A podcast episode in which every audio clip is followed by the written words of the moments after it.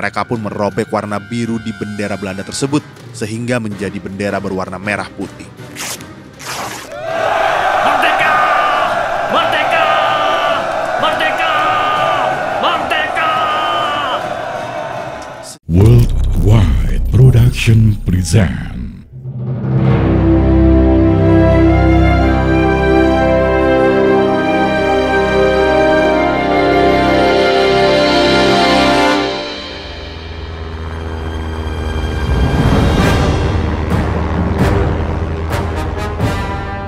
Tentara Inggris mendarat di Surabaya pada tanggal 25 Oktober 1945. Mereka tergabung dalam tentara sekutu atau Allied Forces Netherlands East Indies. Selain tentara Inggris, tentara Belanda yang tergabung dalam Netherlands Indies Civil Administration atau NICA juga ikut membonceng Inggris mendarat di Surabaya. Tentara sekutu datang ke Surabaya untuk menjalankan misi penting, yaitu untuk melucuti senjata tentara Jepang dan membebaskan para tawanan perang. Suatu tujuan yang disambut baik pada awalnya oleh para pejuang Indonesia. Namun misi pasukan sekutu itu hanya berupa kedok saja. Sesungguhnya, mereka juga punya maksud tersembunyi, yakni untuk membantu Belanda menjajah kembali Indonesia. Sejarah 10 November pada mulanya dipicu oleh insiden di Hotel Yamato pada 18 September 1945. Saat itu, tentara Belanda yang bernama Ploegman mengibarkan bendera Belanda di puncak Hotel Yamato. Walah rek, sopo yang kurang ajar berani ngibarin bendera Londo di situ. Pelecehan ini. Negara kita sudah merdeka. Berani-beraninya mereka mengibarkan bendera Londo tanpa izin. Peristiwa ini membuat kegaduhan di kalangan penduduk Surabaya dan terdengar oleh para pemuda Indonesia. Mereka segera menuju Hotel Yamato untuk mencari pelaku yang mengibarkan bendera Belanda itu.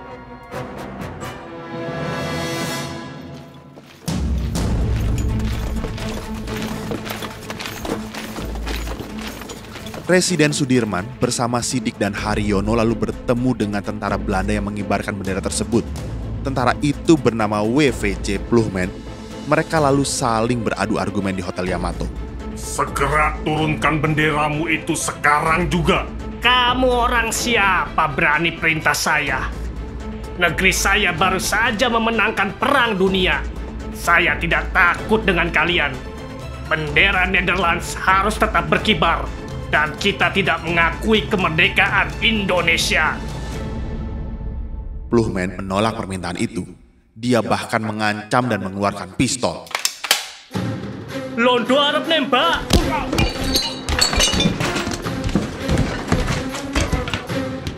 Perkelahian di lobi hotel itu pun tak terelakkan.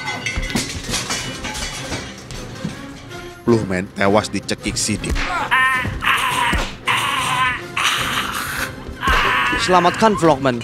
Dia bisa mati kehabisan nafas. Cembak orang itu. Dan Sidik pun tewas di tangan tentara Belanda lainnya. Sementara itu, Sudirman dan Haryono berhasil keluar dari Hotel Yamato. Haryono dan seorang pemuda bernama Kusno Wibowo kemudian memutuskan untuk memanjat ke puncak Hotel Yamato. Mereka pun merobek warna biru di bendera Belanda tersebut sehingga menjadi bendera berwarna merah putih.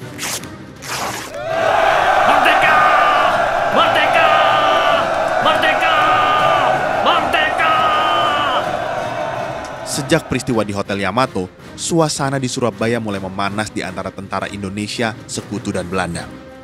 Tentara Sekutu yang tiba di Surabaya adalah pasukan Inggris dari Brigade Infanteri India 49 Maratha yang dikomandoi oleh Brigjen Malabi.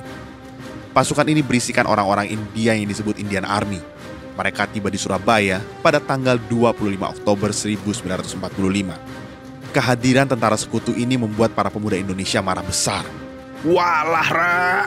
Wong Londo yang dibebasi sekutu kok jadi seenaknya sendiri. Senjata kita juga dirampas, Rek.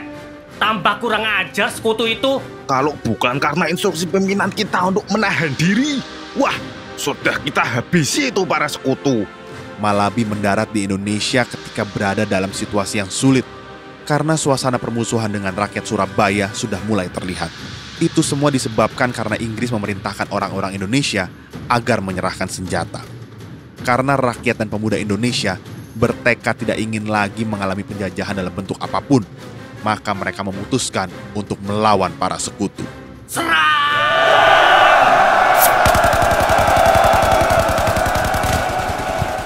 Surabaya pun akhirnya menjadi medan pertempuran.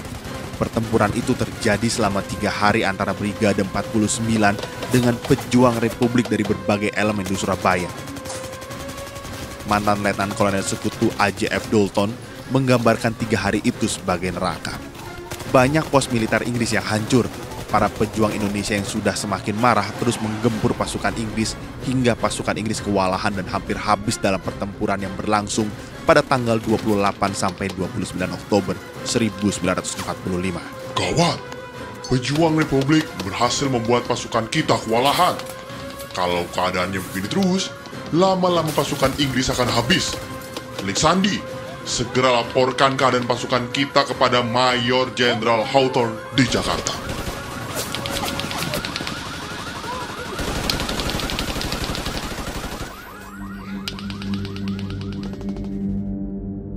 Kondisi kritis yang dialami Brigade 49 di Surabaya membuat pemimpin militer Inggris di Jakarta, Mayor Jenderal Hawthorne, mengajak pimpinan Indonesia di Jakarta untuk berdialog dan berunding. Mereka berencana membawa Presiden Soekarno ke Surabaya. Kita harus membawa Soekarno ke Surabaya. Wibawa Soekarno bisa membuat amarah rakyat Surabaya mereda. Kedatangan Presiden Soekarno dan pejabat lainnya di Surabaya ditandai dengan terbentuknya biro khusus yang bertujuan sebagai media penengah antara militer Inggris dan pemuda Surabaya. Biro khusus tersebut terdiri dari beberapa pihak. Dari pihak Indonesia, ada Gubernur Suryo, Ruslan Abdul Ghani, Dul Arnowo, Residen Sudirman, Muhammad Mangun di Projo, Armaji, Suyono, Kusnanda dan Sungkono. Sedangkan dari pihak Inggris, Brigadir Malabi, Kolonel L. H.O. Pu, Mayor M. Hobson, Kapten Shaw, dan Wing Commander Groom. Dan sebagai penengah kedua pihak ada T.D. Kundan. Salah satu upaya biro khusus untuk menciptakan perdamaian di Surabaya adalah dengan pawai bermobil di Surabaya.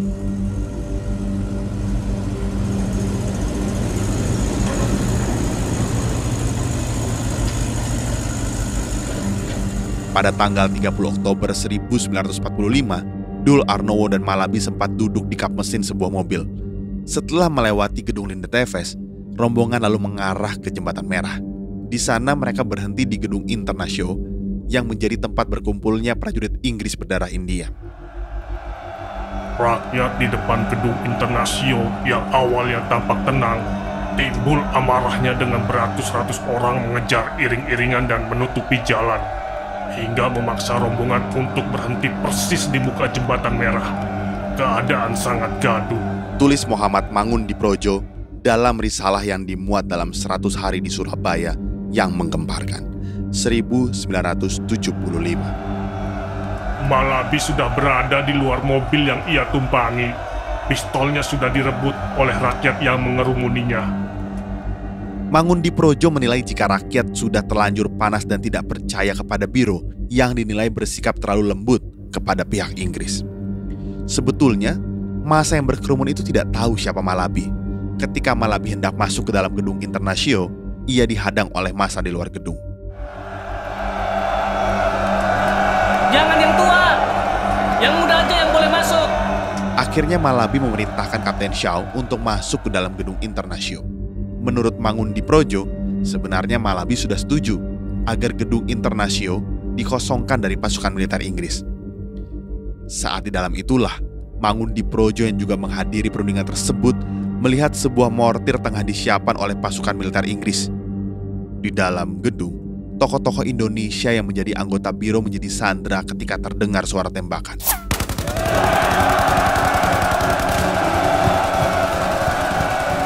Tidak diketahui siapa yang memulai tembakan. Beberapa perwira Inggris yang ada di dalam gedung Internasio begitu khawatir pada Malabi yang berada di tengah kerumunan massa. Para pasukan militer Inggris segera diberi perintah menembak dan melempar granat ke arah kerumunan massa agar Malabi bisa membebaskan diri.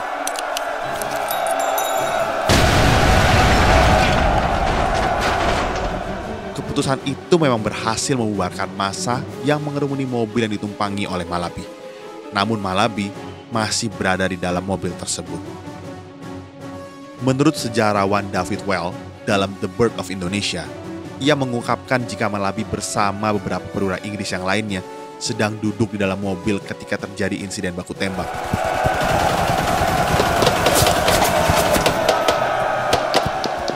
Ketika tembakan mereda, Malabi mengintip untuk memantau situasi. Beberapa pemuda tak dikenal kemudian mendekat.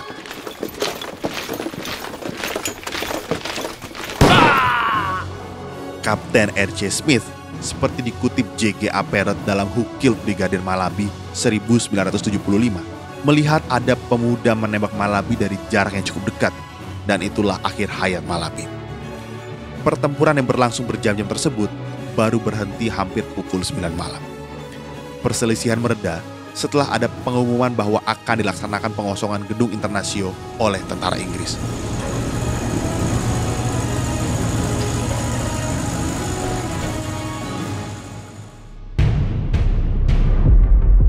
Pasukan Inggris akhirnya mengosongkan diri dari gedung internasio dan diangkut oleh truk-truk yang disediakan oleh pihak Indonesia. Sebelum keluar dari gedung, pada malam pertempuran itu Smith sempat berbicara dengan perwira Inggris yang mengabarinya soal kematian Malabi. Kematian Malabi ini pasti akan dibalas tentara kerajaan Inggris dari darat, laut, maupun udara.